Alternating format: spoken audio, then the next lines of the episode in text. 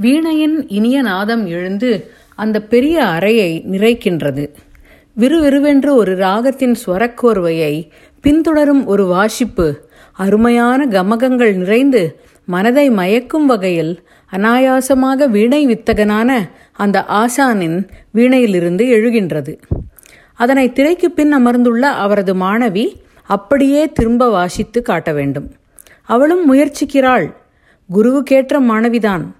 ஆயினும் சோதனையாக ஒன்று இரண்டு மூன்று இன்னும் நான்காவது முறையாகவும் ஸ்வரம் தப்புகின்றது. ஆசானுக்கு சினம் பொங்கி எழுகின்றது. ஊனம் அவளது உடலில் தானே அவளுடைய இசை ஊனம் கொண்டதாக இதுநாள் வரை அவர் கேட்டதே இல்லை. இது என்ன அந்நியாயம்? ஏன் இவ்வாறு தவறு செய்கிறாள்? இந்த உடல் ஊனமுற்ற பெண். ஏய் கூனி பெண்ணே உனக்கும் சங்கீதத்திற்கும் ஏணி வைத்தாலும் எட்டாது போல இருக்கிறதே. என்ன அபஸ்வரம்? முட்டாள். என ஆத்திரத்தில் இறைகிறார் அந்த ஆஷான். அழகின் மறுவடிவான அந்த இளவரசி தன்னை இவ்வாறு அழைத்த ஆஷானிடம் கோபம் கொள்கிறாள். அட மூட ஆஷானே குஷ்டரோகியான உமக்கு என்னை கூனி என்று கூப்பிட எவ்வளவு நெஞ்செழுத்தம் வேண்டும்? யார் நீர்? என்று இறைந்த அந்த பெண் தோழிகளிடம் அடிப்பெண்களே அந்த திரையை விளக்குங்கள். இத்தனை நாள் எனக்கு வீணை வாசிக்க கற்றுக் கொடுத்த அந்த போலி குரு யார் என பார்க்கலாம். என்று கூறுகிறாள். திரை விளக்கப்படும் முன்பு காதலின் பொன்வீதியில் எனும் இத்தொடரின் அடுத்த கதையை நாம் பார்க்கப் போகிறோம். இதனை உங்களுக்கு வழங்குவது மீனாட்சி பாலகணேஷ். திரை விளக்கப்படுகிறது. கூனியென்று கூறப்பட்ட இளவரசி அழகும் நளினமும் ஒரு உருவாக அமைந்த எழிலரசியாக நின்றாள். வயது முதிர்ந்த குஷ்டரோகி என்று அறிவிக்கப்பட்டிருந்த ஆஷானோ ஆண்மையும் கம்பீரமும் பொங்கும் திருமகனாக காட்சியளித்தான். கேட்க வேண்டுமா?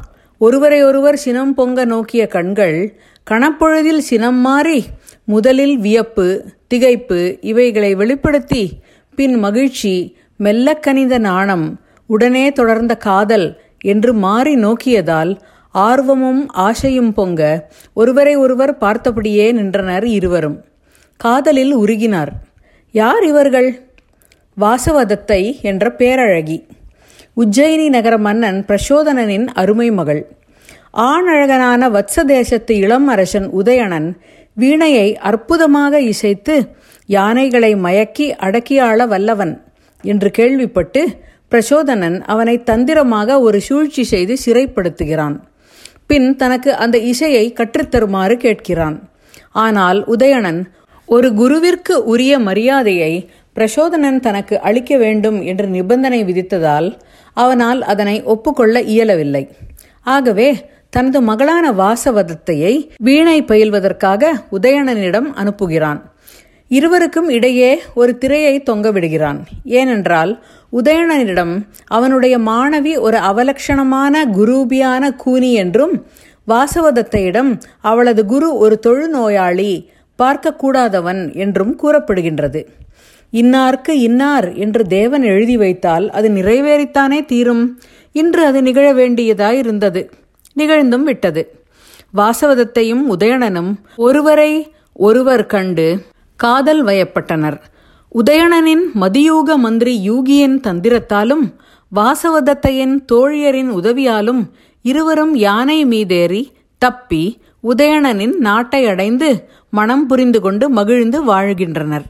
எல்லா காதல் கதைகளும் போலத்தானே இது என்று எண்ணினால் நாம் தான் அறியாதவர்களாவோம்.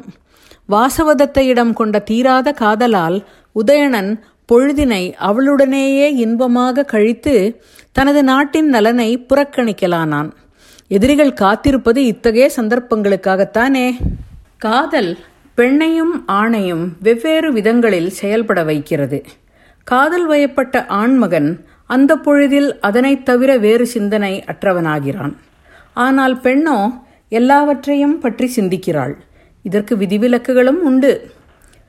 உதயணன் வாசவதத்தை காதலும் இத்தகைய சோதனைகளுக்கு உள்ளாகின்றது. இதில் வாசவதத்தை எதிர்கொண்ட சோதனைதான் மிகப்பெரியது காதல் கணவனோடு மகிழ்ச்சியாக இருந்த போதில் அந்த பேதை தன்னை எதிர்நோக்கி இருந்த சோதனைகளைப் பற்றி அறியவில்லை. பகைவர்கள் நாட்டை கைப்பற்றிக் கொண்டனர். உதயணனும் வாசவதத்தையும் பாதுகாப்பான ஓரிடத்தில் சென்று சேர்ந்தனர். அப்போதும் உதயணன் நாட்டை பற்றி கவலை கொள்ளாது வாசவதத்தையுடன் இன்பமாக இருந்தான். ஒரு நாள் உதயணன் வேட்டைக்கு சென்றிருந்த சமயம் மந்திரியான யூகி அவளிடம் வந்து சொன்னான் அரசியே நீங்கள் எனக்கு ஒரு வரம் தர வேண்டும். தாங்கள் சில நாட்கள் நமது மன்னனை பிரிந்திருக்க வேண்டும்.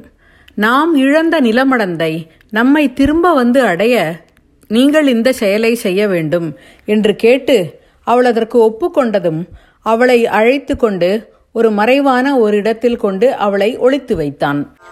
என்னுடைய நற்றாயே நீ எனக்கொரு வரம் கொடு. நின்னரசன் நின்னை விட்டு நீங்கும் சில நாளன்றி. நன்னில மடந்தை நமக்கு ஆகுவதும் இல்லையே. என்ன உடன்பட்ட நள்ளியல்புடன் கரந்தனன் என்று உதயணகுமார காவியத்தின் பாடல் இதனை நமக்கு விளக்குகிறது. இங்கு நாம் ஒன்றை உணர வேண்டும். காதல் என்பது இருவர் சம்பந்தப்பட்டதாயினும் காதலர் இருவரும் கடமையால் பல கட்டுப்பாடுகளுக்கு உட்படுகின்றனர். அதுவும் அரசனாக இருந்தால் நாட்டின் நலனே அவனுக்கு முதன்மையானதாகும். காதல் கூட இரண்டாம் பட்சமாகி விட வேண்டும் என்பது நியதி. காதலுக்காக முடிதுறந்த அரசர்களும் உண்டு. அது வேறு கதை. இங்கு மன்னன் காதலால் மதியிழந்தான். மந்திரி அதனை சுட்டிக்காட்ட மன்னனின் மனைவியான வாசவதத்தை அவனுடைய நாட்டினை அவன் திரும்ப பெறுவதற்காக அவனை சிறிது நாட்கள் பிரிந்திருக்க ஒப்புக்கொண்டாள். அதன் விளைவுகளைப் பற்றி அவள் சிறிது கூட சிந்திக்கவில்லை. விதி இங்கும் காதலர் வாழ்வில் விளையாடுகின்றது. தன்னுடைய காதல் கணவன் நாட்டை இழந்து இகழ்ச்சி அடைவதை அவள் விரும்பவில்லை. அதற்காக ஒரு சிறு பிரிவை அவளால் பொறுத்து கொள்ள முடியாதா என்ன? அவளை வேறிடம் அனுப்பிய யூகி அவளிருந்த இடத்திற்கு யாரும் அறியாமல் தீயிடுகிறான். வாசவதத்தை தீயில் சிக்கி இறந்ததாக கதை புனைகின்றான். வேட்டையிலிருந்து திரும்பிய உதயணன் அழுது புலம்பி அரற்றுகிறான். வாசவதத்தையிடம் அவன் கொண்டிருந்த எல்லையற்ற காதல் இதனால் நமக்கு விளங்குகின்றது. பகைவர் மார்பில் புண் செய்யும் வேற்படையை உடைய அழகிய ஆண்மகன் உதயணன். இங்கு அவன் காதலின்பத்தில் ஈடுபட்டு நாட்டை இழந்ததனால் அவன் வீரம் ஒன்றும் குறைவுபட்டுவிடவில்லை என்று எடுத்து காட்டுகிறார் புலவர். அவன் வாசவதத்தையை பிரச்சோதனன் செய்த தவத்தால் பிறந்தவளே உலகத்திற்கு பெருவிளக்கே பெண்குலத்தின் பெருவிளக்கே என்றெல்லாம் கூறி தன் கண்களை தன் பேரெழிலால் விளக்கும் அந்த பெண்ணரசியை எண்ணி எண்ணி புலம்பினானாம் என்கின்றார் புலவர். மண் விளக்கமாகி நீ வரத்தினை வந்தனை பெண் விளக்கமாகி நீ பெறற்கரியை என்று தன் கண் விளக்கு காரிகையை காதலித்து இறங்குவான். உன் வேல் பொற்புடைய மன்னவன். இதனால் வாசவதத்தையின் பேரெழில் அழகு தொடர்பானது மட்டுமல்ல என்று தெளிவாகின்றது. கணவனுடைய கடமைக்கு உதவுவதால் அவள் உலகிற்கும் பெண்குலத்திற்கும் பெருவிளக்கு. வடிவினால் மட்டுமின்றி உள்ளத்து பெருந்தன்மையாலும் கனிவினாலும் பேரெழில் நிறைந்து கணவனுடைய கண்களையும் உள்ளத்தையும் தனது எழிலால் நிரப்புபவள் என்கிறார். அத்தகையவளிடம் உதயணன் கொண்ட காதல் எவ்வளவு ஆழமானதாக இருக்க வேண்டும் என்று உணர முடிகின்றதல்லவா? மதிமந்திரி யூகியின் தந்திரம் என்னவென்றால் மகத நாட்டு மன்னனின் தங்கை பத்மாவதியை உதயணனுக்கு மணம் செய்து விடுவது. அதனால் மகத நாட்டு பெரும்படையின் துணையுடன் உதயணன் தனது வத்ச நாட்டை திரும்பப் பெறலாம் என்று கணக்கு போட்டான். அவந்திகா என்னும் பெயருடன் ஒரு சாதாரண பெண்ணைப் போல் ஆடையணி பூண்ட அரசி வாசவதத்தை பத்மாவதியின் பொறுப்பில் விடப்படுகிறாள். அவளுக்கு பணிப்பெண் போல செயல்படுகிறாள். காதலில் தன் வயம் இழந்த ஆண்மகன் கூற்றாக பார்த்த இடத்திலெல்லாம் உன்னைப்போல் பாவை தெரியுதடி என்று பாடினார் பாரதியார். காமன் கோவிலுக்கு வரும் பத்மாவதியை கண்ட உதயணன் வாசவதத்தை திரும்ப வந்துவிட்டாள் என்று எண்ணி திகைக்கிறான். அவளை மணக்கவும் இசைகின்றான். திருமணமும் நடக்கின்றது. மகத மன்னன் உதவியுடன் தான் இழந்த நாட்டை போரிட்டு வெல்கின்றான் உதயணன். ஸ்வப்ன வாசவதத்தம் என்ற பாசனின் சம்ஸ்கிருத நூல் இது தொடர்பான நிகழ்ச்சிகளை அழகாக ஒரு நாடகமாக புனைந்து வாசவதத்தையின் குணநலன்களை மிகவும் உயர்வாக சித்தரிக்கின்றது. மூன்றாம் நூற்றாண்டில் புனையப்பட்ட நாடக நூல் இது ஆகும். உதயணகுமார காவியமும் பெருங்கதையும் இதனை தழுவி சிறிது வித்தியாசமாக புனையப்பட்டனவாகும். பத்மாவதியின் தோழி பெண்ணான அவந்திகா எனும் வாசவதத்தை தன் துயரங்களை எண்ணி தனிமையில் வாடுகிறாள். பத்மாவதி மணக்க விழைவது வத்சநாட்டு மன்னனான தன் காதல் கணவன் உதயணனைத்தான் என்று அறிந்த போதில் அவளுடைய உள்ளம் என்ன பாடுபட்டிருக்கும்? உதயணன் வாசவதத்தையின் காதல் கதையை பற்றி அறிந்திருந்த பத்மாவதி என்னை விட யாரும் உதயணன் மேல் அதிக காதல் கொண்டிருக்க முடியாது என்று கூறியபோது தன்னையும் அறியாமல் இல்லை இல்லை வாசவதத்தையின் காதல் உன் காதலை விட உயர்வானது என்று கூற துடிக்கிறாள் அவள். ஆமாம் என்றுதான் நாமும் எண்ணுகிறோம். கணவனுடைய நாட்டின் நலனுக்காக அவள் செய்யும் தியாகம்தான் எத்தனை உயர்வானது? காதலுக்காகத்தானே அந்த தியாகம் செய்யப்படுகிறது? மேலும் வாசவதத்தை எந்த சூழலிலும் மந்திரி யூகிக்கு கொடுத்த வாக்கின்படி தன்னை வெளிப்படுத்திக் கொள்ளாமல் பொறுமை காக்கிறாள். ஒரு கட்டத்தில் பத்மாவதிக்கு தலைவலி வரும்போது எனது தலைவனுக்கு அது உதயணனுக்கு பத்மாவதியாவது ஆறுதல் தரும் ஒரு துணையாக இருப்பாள் என்று எண்ணினேன். அவளுமா தலைவலியில் துடிக்கிறாள் என்று எண்ணி கலங்குகிறாள் வாசவதத்தை. அவள் தலைவலிக்கு தைலம் பூசி சரிப்படுத்த அவளுடைய அறையை நோக்கி விரைகின்றாள். முன்பே பத்மாவதியை காண அங்கு வந்திருக்கும் உதயணன் அவள் அங்கு இல்லாததால் நன்றாக போர்த்து கொண்டு அந்த அழகான குளிர்ச்சியான அறையில் நல்ல உறக்கத்தில் ஆழ்ந்திருக்கிறான். அதனை வாசவதத்தை அறியவில்லை.